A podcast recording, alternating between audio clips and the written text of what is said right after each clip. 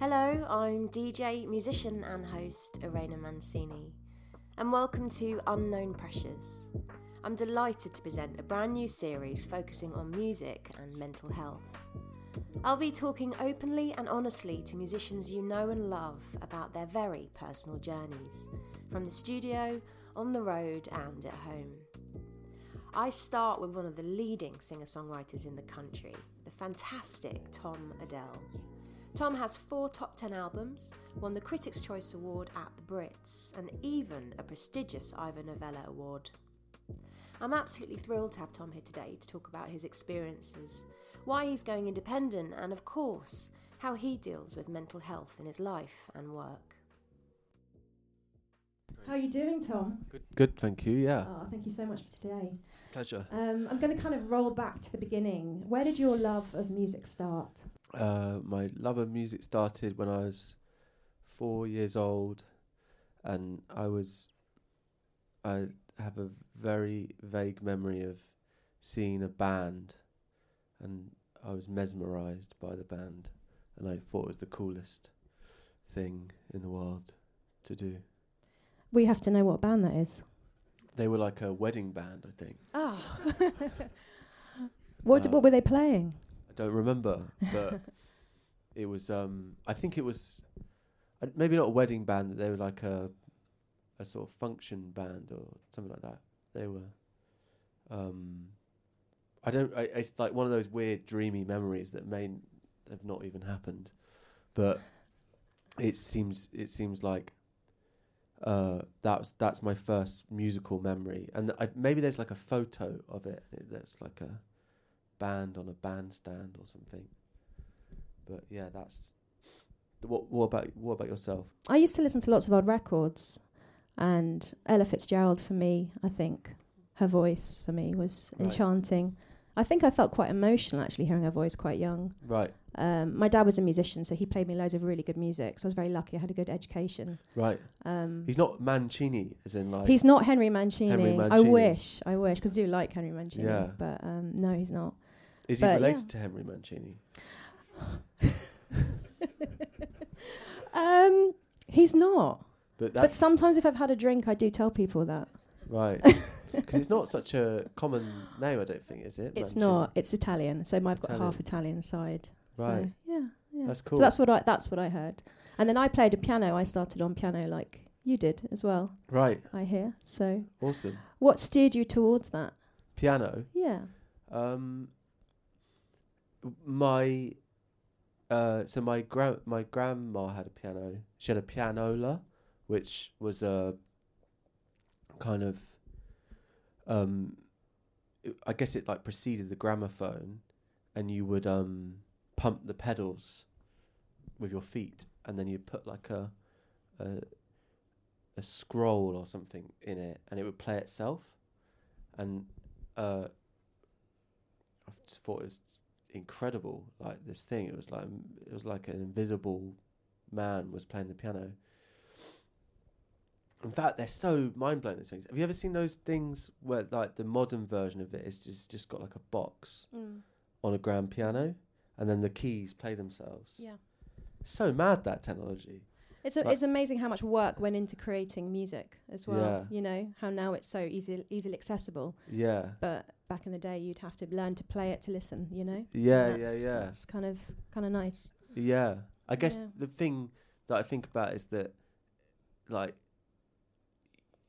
as you said, it's it was so accessible, but music must people must have had such a different relationship with it Mm-hmm. because you couldn't just hear it um, when you wanted to. It was like someone had to sing or perform it, or yeah, before the gramophone. But yeah, Do you remember your first songs you wrote? uh, yeah, uh, like when I was yeah, I remember like a first melody. Yeah, Can you sing it? yeah. w- It was like it went da da da da da da da. Look into the stars and I will see a planet blue. Oh, you should record that. It's a hit. Oh, thanks. Um, so you started writing songs, and you I, so your parents musical as well, or No, so my my grandparents and my no my grandmas on both sides both played the piano, and then I had an uncle that played the piano. So it was like, I feel like it was far enough away that it felt sort of exotic, Mm. but it was close enough that I could, you know, learn from them. I guess. So it was a good. I think it was. A, it was a sort of correct. I don't know. I like because I got on really well with my grandparents. I love my grandparents so much. Like they were, they were dead now, but they they were. I had a really strong relationship with them, so I really looked up to them in a way that perhaps you can't look up to your parents. Although I, I do look up to my parents. I love them very much, but the distance that you get from a grandparent means you love them in a particular mm. way that you you couldn't love like a. You need your mum too much to love her in a certain way, you know. hmm Yeah. Like, I guess everyone's relationship's different, but Yeah. Well, one thing that struck me about you is that you you had a lot of success very very quickly. mm, Um, mm, you were really young. You know, you had um, an Ivor Novello Award at 23, which is, I mean, as a songwriter myself, is uh, a dream come true in a way. How did it feel to kind of have that so young? All of that. yeah, I think it just felt good. It felt Mhm. nice. Like I, I think I worked very hard up to that point, so it was like it wasn't overnight. Like I was from fifteen or sixteen, I was, I was obsessed with writing songs and playing in bands. So it was like, it felt like a sort of decade before. But yeah, it was probably quite a lot to deal with. And looking back, like I think probably found it more overwhelming than I would have liked to have admitted at the time. But Does it feel a bit like a dream? All of that. All of that. life still does. it's it's yeah. I don't I don't know. Like I think yeah. It feel it yeah. It felt Mm. it felt like a, it feels like a blur now. But then everything always does in the past to some extent. I think. Mm. But it was I was very happy with it. Obviously Mm. at the time. Did you feel like you had a lot of support at that time? I'd say I'd say to some extent. But it's quite a unique thing to go through. So it's difficult to it's difficult for someone to try to understand. Mm. I couldn't really talk to my friends or my family about it because no one was no one had become an international pop star before. you and you. one of the great, greatest singers of all time. Only I room agree. for one. I agree. no, I. But like, it's a unique thing, and I come from Mm. Chichester, I, and certainly didn't know anyone growing up, so it was very alien. Did you have anyone in the industry who supported you that you felt you could talk to? Because it's quite an important part, isn't it? It's having people in the same boat as you. Not really, no. I mean, obviously, I had like my manager, who is, you know, always being brilliant, and and the label at the time were good, I think. But they're all taking a cut, right? Mm-hmm. So it's like there's a limitation, even doesn't matter how good willed or brilliant, magnanimous they are, there's still an element of business to it. I think there was no. I don't. To, to be to be completely honest with you, at the beginning, you don't know many people, even though you sort of do, but you don't. Mm. You know. Yeah. Mm. Talking about um, a record label, were there expectations and any pressures that you felt in that situation? You've already kind of explained that it's a certain relationship you have with them, but did you feel Oh yeah, huge amount of pressure. you yeah. did? Okay. Yeah, Okay. and and a huge amount of pressure to f- to do well and to succeed, and uh, most of the time during those first couple of years, I felt like a failure. Actually, ironically, I'd say it was because you constantly being compared to people that are doing way better than you, and um you know that the way that major label system works is to I think it leads to the artist quite commonly feeling somehow uh, like they aren't good enough uh, or they're not selling. Yeah, because there's never, there's always someone more successful than you. Ironically, I'd say as I've gotten older and you know been on the TV yet less, I feel more successful Wow, that's interesting. because I think I don't like I just I, I l- compare myself less to other people. I think if you just you know set your own goals, it's just Yeah, well, it's that thing of having a lot of success and then, then having more pressure almost because you're trying to kind of stay there and then there's Yeah. pressures to do that and you're competing against so Yeah. much. Whereas if you pull yourself out of that game a little bit, perhaps it's it's less bad bad on your mental health, you know? yeah.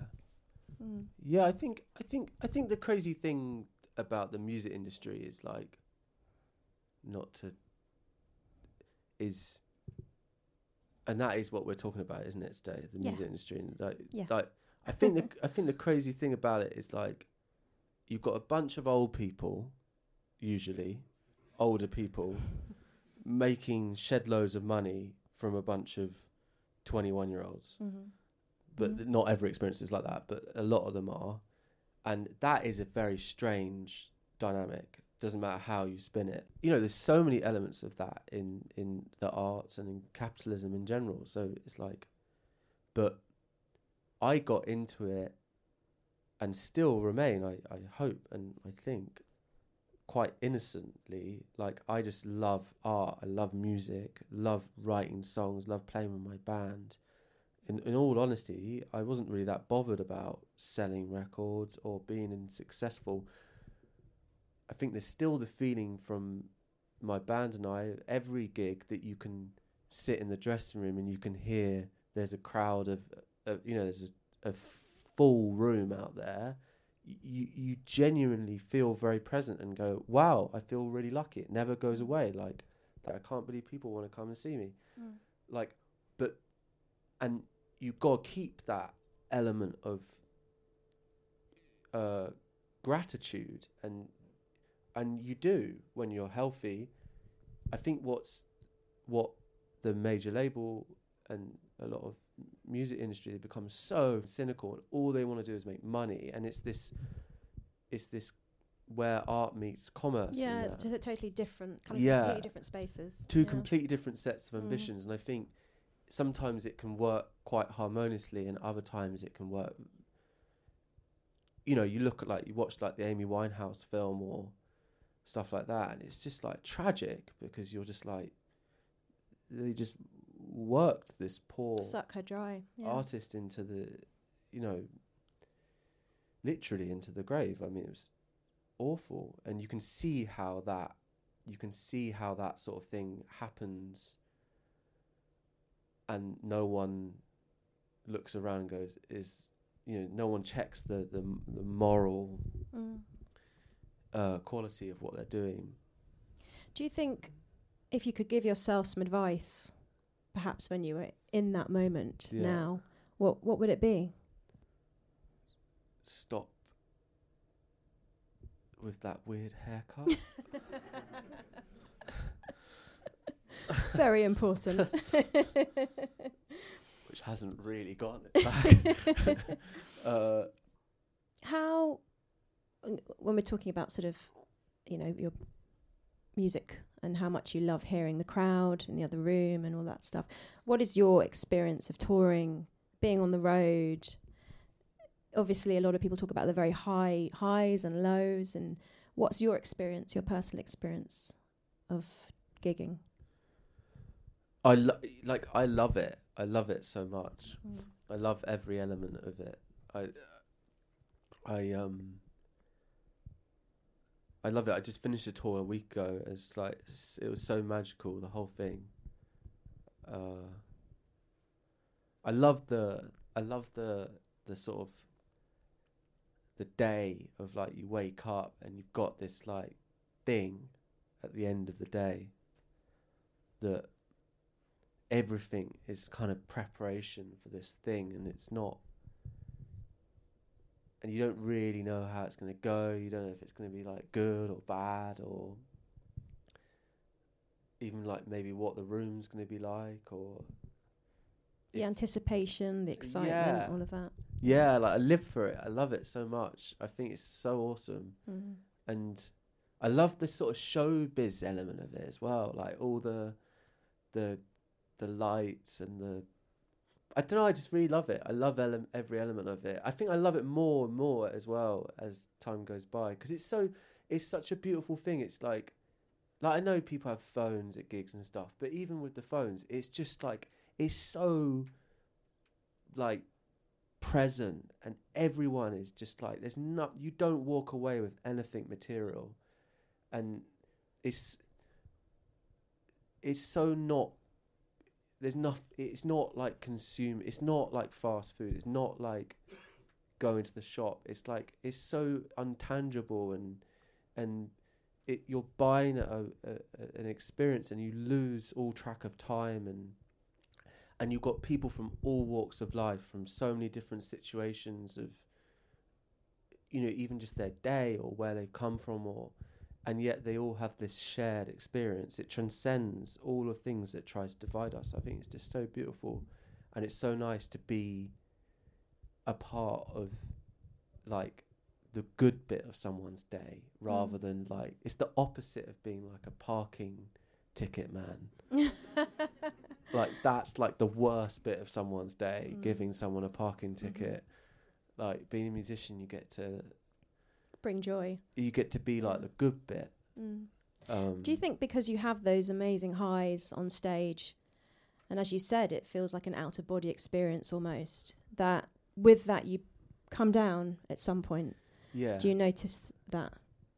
yeah definitely and Mm. that's where like it's h- that's where like there's all the you know i guess that whole like rock and roll image comes from it's really difficult i mean i've heard chris martin talking about it before of like literally like he's like at one of his big stadiums and he's does a gig and then he gets in a car and then like 20 minutes later he's like in his hotel room and there's no one.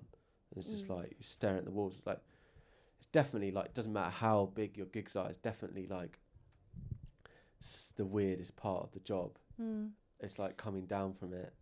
And that's quite an alien experience for for a normal person, isn't it? To have that. yeah i guess it's sort of a bit of a, more of a roller coaster Mm. um I reckon that's why, as well. You know, a lot of people kind of take to alcohol and drugs yeah yeah just to kind of keep that feeling and, and get a, get rid of that loneliness in a way. yeah You know. yeah Do you think? Why do you think it's so normal? I don't Just with a beer in hand. that's not me. um, but why do you think it is? Do you think that's why it's so normalised in, in, in, in the music industry? Alcohol and drugs and that kind of, as you said, rock and roll. Is that what it is? Do you think? yeah i guess yeah i guess it's part of the sort of nihilistic like you know, Hmm. good time like i guess i guess it is rooted in that but i mean i've definitely done tours where i've drunk way too much Mhm. like i think you know but i'm a bit better at it now i think How, how, what ways do you make it better for yourself now? Do you think? drink less That's simple. Just a few less beers. um, it's just too self-indulgent. You can't keep the party going, you know. But I think actually these days, like, not to sound like some sort of Zen master, but like um, I do quite a lot of meditation on tour, and I before I mean I haven't done a gig in the past five years, which I haven't done twenty minutes meditation before, and I feel like that set it sets me in a much although like the shows are very like you know sort of exciting it's still just like you, you I'm aware of the excitement and I'm and I can be aware of it as I walk off as the excitement fades as well. Mm. If you know what I mean. Uh, Do you do you meditate before and after, or just not, before? Not Yeah, after, but okay. like, but I feel like the bit before is important. You know, Mm. I think it sets you up for a nice. How long ago did you learn? I learnt in 2016 um, with the, D- at the David Lynch Foundation, and I've done it. Transcendental. Yeah. Yeah. Do you do it as well? I don't know. Well, I do. Re- I do um, Reiki. Healing, Right. So yeah, Oh, and nice. a meditation, but not the same one you're talking about. Yeah. So yeah, I, fa- I found that to be a real gift in Yeah, my yeah, life too, because I do music as well. So I know the feeling completely. Yeah. Changed my life. So Yeah. yeah. So it's good to hear that. Yeah. Um, how the dressing room has changed, eh? Meditation before. Yeah. Yeah. Um, do you ever read any sort of reviews about your performance or anything, or do you just totally switch off after you've been on a tour? Is it something that you entertain? as an act of sort of self harm. Yeah. Well, we all do it, don't we? Yeah. Occasionally, like I follow a few like uh fan sort of accounts, which is definitely the most sort of self-indulgent thing you can do. The ones, but, yeah. but they're very nice people, and Mm. sometimes I learn things about things. um,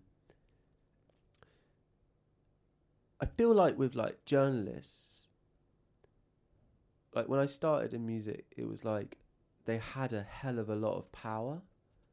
Like it was definitely still the sort of era where like a journalist could break an artist with like one great article about the one I always think of is like Elton John at the Troubadour is like is that famous story of like I think it was like the L.A. Times or New York Times and it like exploded Elton John in America. It's like to think of a a newspaper doing that now is like strange. But even when I first got into it, it was like I was talking to my manager about it the other day. It's like still some band he managed like got one bad review and it was their career over. But there was still a little bit of that.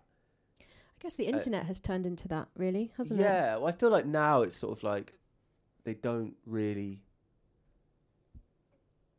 I, well, they just don't. It's just. It's. I think it's pretty hard job to do now, music journalism. I think like. You know, I think it's difficult. It just seems to me there's less and less, and I think it is an important. Uh, you know, I think I read something about like any arts writing should be there. You know, originally was there to encourage people to consume the arts. It was there to sort of funnel down all of the things that came out that week and encourage people to listen to these three things. You know, it was like a positive thing. But I think there was certainly a period like the beginning of my career when journalists were beginning to catch on that their sort of potency was being reduced and they started writing these like horrendous things about people like like I guess trying to be like divisive or Mm. you know Make- and draw attention. draw attention and I definitely feel like I was on the receiving end of, of a few of those things and it was like I definitely found like in this age of um in this age we're in now I wonder whether that would happen Mm. I feel like there was. It, I feel like there would be perhaps more uh, consideration before writing. Yeah, you think back to like the nineties or two thousands, and it's like Yeah. fu- some of the stuff these people wrote about people. It's like crazy. I know. Um, you know, like about like. I remember being young and there being magazines with, you know, celebrity females on the beach with circles around cellulite on their legs. Yeah. d- you know, like really Now magazine. just awful, Yeah. horrendous. I remember there was like a period of time where it was just trying to bring everyone down constantly. Yeah, I mean, that must have really, you must have, you know, must have affected you quite a lot having things like that written. yeah, definitely. I, f- I Yeah. think I I have a. I think I have a deep distrust of journalists. Mm. because I don't feel um like I feel like it's almost just completely counterproductive for me to do an interview with a journalist now because I, f- I freeze up Right. as Yeah. soon as I start Well, talking that makes sense. You would do because yeah. every other time they've sort of you know um yeah so You you brushed upon. We were talking about um, your last album, Monster, Mm. the song you wrote, was about anxiety, Mm. and you had a, um, an experience uh, where you were rushed to hospital. Mm. Do you mind telling us about what happened? Yeah, sure. So, um, so I was having these uh, panic attacks, and I didn't know what they were, and um, which seems insane to me now because I've like met so many people that have had them, and it seems like such a part of. I don't know. I just it seems strange that I didn't know what they were, but I genuinely didn't know what they were. I thought I thought a panic attack was like someone breathing in a paper bag, you know, like in a like '90s Hollywood films on planes and stuff. Um, but I was getting all these like strange symptoms where I'd be like, I'd start, I'd like almost black out and stuff, and I got more and more freaked out about it, and started feeling like dizzy, and then, and then, I was in Munich, and uh, I was in the shower, and I just like couldn't breathe, and it was like, it was really, I mean, I'm sure maybe some of you in here have had panic attacks like it was so terrifying like possibly the most terrifying you know feeling i've ever had and i didn't you know i i, I couldn't catch my breath i guess because i was so now you know because i was hyperventilating so much um so I ended up working myself up. My bo- I ended up working my body up, my heart up into such a frenzied state that I, it wouldn't go down, and then uh, the, my heart rate wouldn't go down. And then I was and stupid, really. It just ended up in hospital. And I had uh, the same experience, so that's did I you? Yeah. the I- first time. Um, yeah, I had. Um, I ended up having uh, an operation. I had a cyst in my ovary, but I didn't know what it was, and I was in pain, and I would get panic attacks because I, Right. the pain I didn't know where it came from. Right. And I had one in particular. I went to hospital when I, when I literally nearly passed out, and the room was spinning, and I saw spots everywhere, and I f- couldn't catch my breath, and I had no idea. I thought I was dying, basically. Right. Yeah. So, um, and that's when I first discovered I had them, and then they kind of reoccurred for a while. Mm, Yeah. Me too. Um, and things would trigger it. So I kind of learnt my triggers of what it was. Yeah. If I hadn't had enough sleep, sometimes it would make it worse. Or, Yeah. Um, and I've had them ever since, unfortunately. Right. So I do, as like you, suffer from them, Yeah. which is is hard, and, and it's crazy how it's not talked about enough because it's really frightening when it happens. Really. Yeah, I really, I really like the charity that's associ- calm Mhm. that's associated Calm. with this. Yeah, Yeah.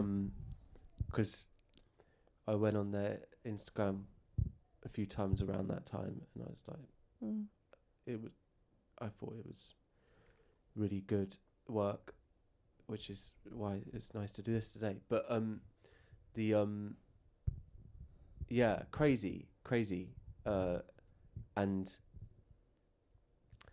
I guess for me, that was like I then acknowledged that some of the other experiences I was having with my mind perhaps weren't normal and that's was like a journey of which to some extent well not to some extent of which I am still on trying to not be so hard on myself Mm. Oh, I have that problem too. yeah I understand that. yeah Um, do you know what triggers it for you? Is it just moments of feeling insecure, or, or um, is there things that make you panic and then it gets, or is it just random? At, at random, it happens. yeah I don't know Hmm. I don't know. I mean, I don't actually get panic attacks anymore.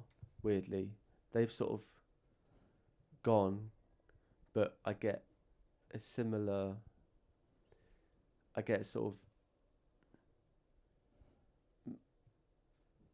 I get sort of my mind becomes very worried and paranoid and obsessive, which is not fun but um, but yeah, Sounds stressful, Tom. yeah. It's, there's moments of stress. Yeah. Uh, but yeah, but you know, I think I think the thing is, is like,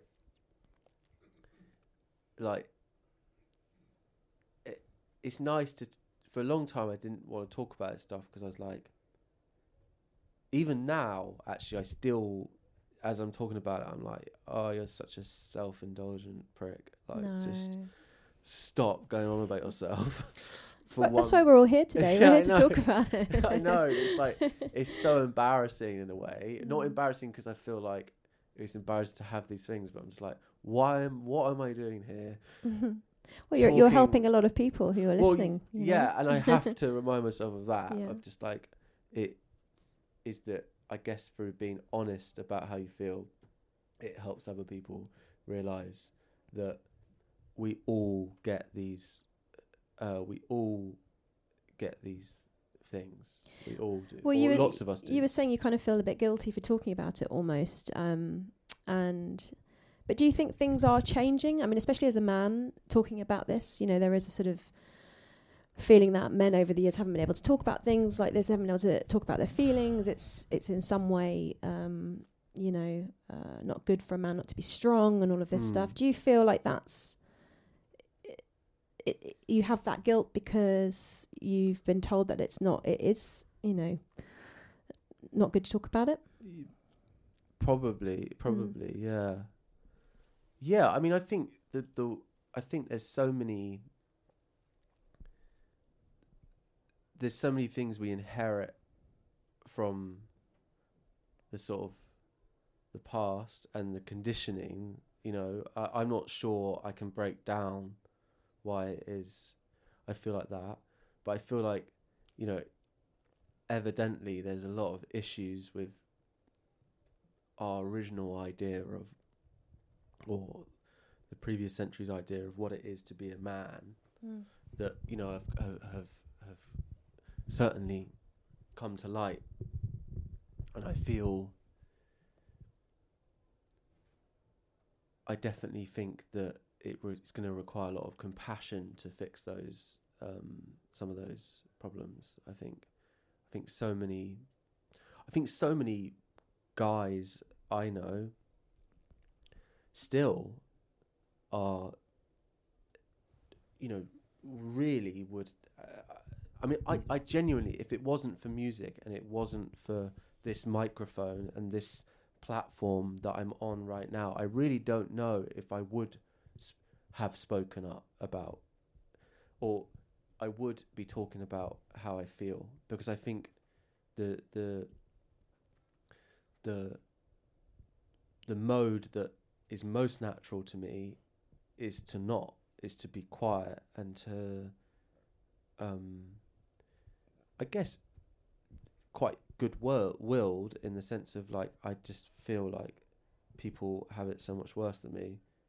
And they do. They have it a million times worse. But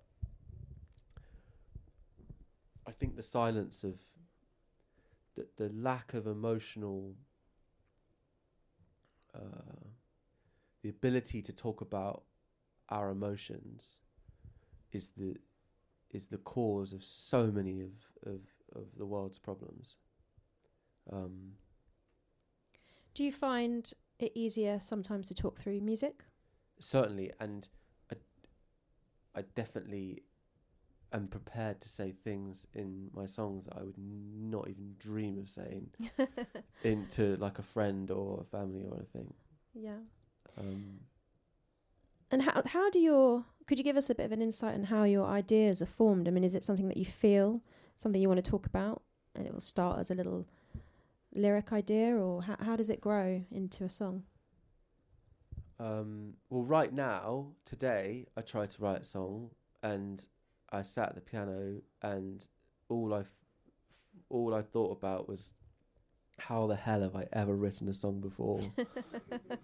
Because this feels so difficult, and I, everything I'm writing is rubbish, and I should just give up and become a gardener. uh, because I'd like to become a gardener um, a lot, and um, but then there's other days when I just sit at the piano, and the moment my fingers hit the keys, eh, you know, like Pours a out. whole song falls out. Yeah. Mm. Um, do you feel like, I mean, people say that creative people are very sensitive by nature. Do you feel that when you're feeling things most extreme, the songs flow easier? Or does it not have anything to do with how you're feeling at the time? Y- feeling things most extreme is a good f- way of putting it. I think. Yeah. Sometimes it's that. Sometimes it's like a deep state of calm, and Mm. good things come out of that. Sometimes, it's quite hypnotic, isn't it? You go into a bit of a trance and it kind of just something takes over a bit. Yeah, yeah, yeah. or sometimes you're in you're in a lot of pain and it just you're d- desperate to get it out. Yeah. Yeah. Both enjoyable moments. Sometimes you're just a little bit too at peace and nothing comes out. yeah, yeah, yeah, yeah. I definitely think it's a it's a state that that I recognise when I mean it definitely comes in sort of like sometimes it can be like a month long and you just get loads of songs out of it and then and then sometimes yeah long time but yeah I think Mm. I, I recognise the feeling it's a, definitely a feeling of Mm. What things do you do to calm your? You said you know you've had anxiety in the past with things, and do, to bring in a piece. I mean, you mentioned you meditate, but there are other things. You just mentioned gardening. Is that something that really brings you calm? no I actually don't garden but, oh, but you've got to you've got to do this. I'd like to though. I like I like uh yeah, it's nice to be amongst nature like that. Mm. Yeah. But um other things I do. Yeah. What what gives you inner peace, calm? I feel like my whole day is sort of various things to try and achieve that. Mm. Um I do quite a lot of exercise. So like I run, do yoga and stuff. I find that makes me feel quite calm. I read. Reading makes me feel calm. What are you reading at the moment? I just finished a book actually. Uh, it was really long, and I'm really sad it's finished. It was called Lonesome Dove. It's by this guy called Larry McMurtry. It was like a western, Nice. yeah. But it was really beautiful, lovely. It was like one of the best books I've read in ages. I started reading this book um, a couple nights ago, and it's like a um, detective novel. Um, the Big Sleep, is it? Mm. The Big Sleep. It's like old, it's twenties or Yeah, I think there was a film made of that as well. it's a film. Yeah, yeah, yeah. yeah. yeah. So I'm reading that, Um. and I read a lot of self-help books as well. Oh yeah, so do I. Love, love a good self-help book. Endless self-help books. So I read, I read two this year. I read, so I reread The Power of Now, Oh, Eckhart Tolle. Yeah. which is great. big fan. I recommend anyone who wants to read Yeah. a good book read that. And then I also read this one called by Michael Singer called The Untethered Soul. I think we all get to a certain age where we just start reading books like that. I I, never used to be interested in it, and now I can't get enough. I can't read them publicly. No. I, feel too. I can't read them on the train. I have my hand above the cover just because I feel too embarrassed. Um, you're now an independent artist, Yeah, um, which is a way a load of musicians are going now. Mm. Um, why did you want to do things differently? And do you think the current sort of record deal structure is harmful for artists' mental health? I think it's constantly evolving. I wouldn't like to say, to be honest with you, Mm. but like, I think, I think it's different for everyone. Like, Mm. like I actually feel very fortunate to be in the position I'm in right now. Uh, I think more than mental health. I don't think I could say that that that being on a major label is worse for your mental health than being independent. I don't. I think it's sort of irrelevant to anyone. You know, there's a million different scenarios where you could be both, but the the, the type of deal that I was on on a major label is an in like a, like it definitely felt like daylight robbery at moments. Right. Uh, I'm incredibly grateful f- for my relationship that I had with Sony. I signed to them for ten years. I think there's definitely moments, just to be completely honest, that I look back at, say, certain songs of mine that I wrote myself, I produced myself, I sang them, I played them. This is like a piece of of of music which basically very few other people have any involvement in, and it's complete creation of I look back on myself as a 22 year old, just make this thing yourself, and if I'm to look at it from a point of view of like I don't know what the gain is of telling them, I don't know like I'm just from the point of view of business it's insane that like I get the a, a tiny share of Mm. that whilst a big corporation makes loads and loads of money out of it every year and I, mm, you know, make practically nothing out of it it's Mm. like that's an insane thing that but I don't feel any bitterness about it because I just feel like I'm also incredibly fortunate to have had the career and I've you know I've got I'm you know I feel weird talking about money. I'm fine with money. It's like Mm. you know I'm but I do think there's moments where you asked about mental health and major record companies. No I think there's definitely moments where I feel like it's like a lose lose situation it's like if you succeed you make no money and if you fail you you fail Mm.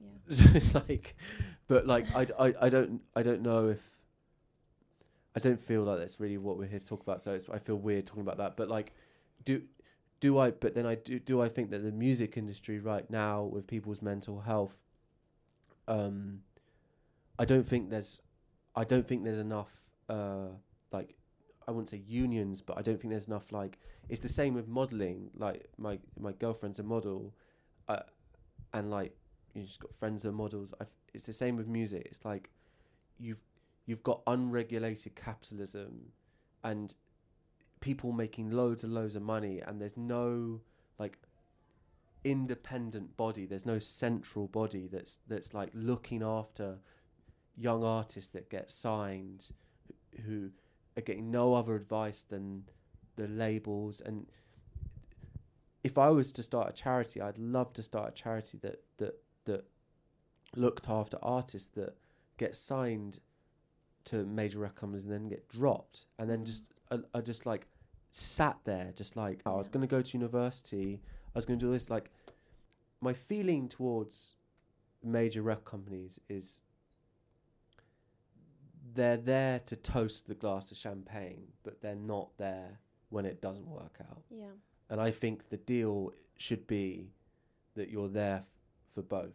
The the the price you pay to to to even get in the room to clink the champagne is is that you got to be there when it's you know the the wheels are falling off and I think that 9 times out of 10 sadly with music it doesn't work out and it and you know it's it's a small you know the, it's a pyramid with a very uh, it's, there's not much room at the top so it's like It's you feel a sense of, of of a bit of freedom that it's kind of now your own rules in a way, and that moving Yeah. forward, yeah, you're making the decisions in a way. yeah Yeah. I I think the w- I, I think generally speaking the world is getting better at at, at, at looking after people in the arts and stuff. I just hope it doesn't v- get veneer. It, it's like a lot of things. Like I saw something the other other day on a mate's Instagram. It's like World Mental Health Day, and you've got like all these big corporations going. It's okay not to be okay, but one of the corporations is like BAE Systems, who like make weapons that bomb people. And I'm like, why are you getting involved in World Mental Health Day? Like you kill people. Mm. Like, and my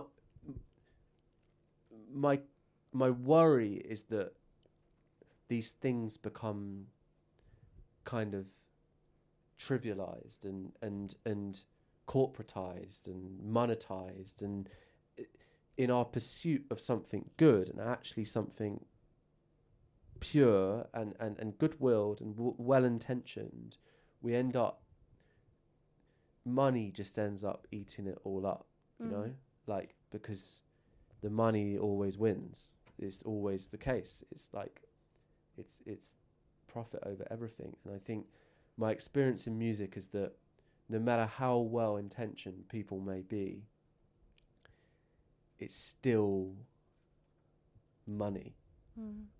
and that's the sort of reality of it i think Yeah. the sad cynical reality.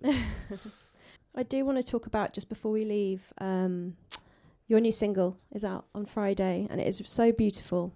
Oh, great. I, I listened to a little clip on your Instagram, and nice. it sounds absolutely amazing. And it's called Fly. Flight. Yeah. Could you yeah. could you explain what that's about? Um, I guess it's similar to the two previous songs that come out recently, and um, but yeah, I, I, I'm really rubbish at talking about it, but like Okay. I'm, re- I'm really, I really like it. I'm really excited for people to hear it. Well, I just want to say a massive thank you. Thank you very It's much. It's been an amazing interview, and yeah, you've been. It's been a privilege, really. Thank you. Thank you for your honesty and openness. pleasure. Thank you for listening, putting up with me. Thank you so much. Thanks.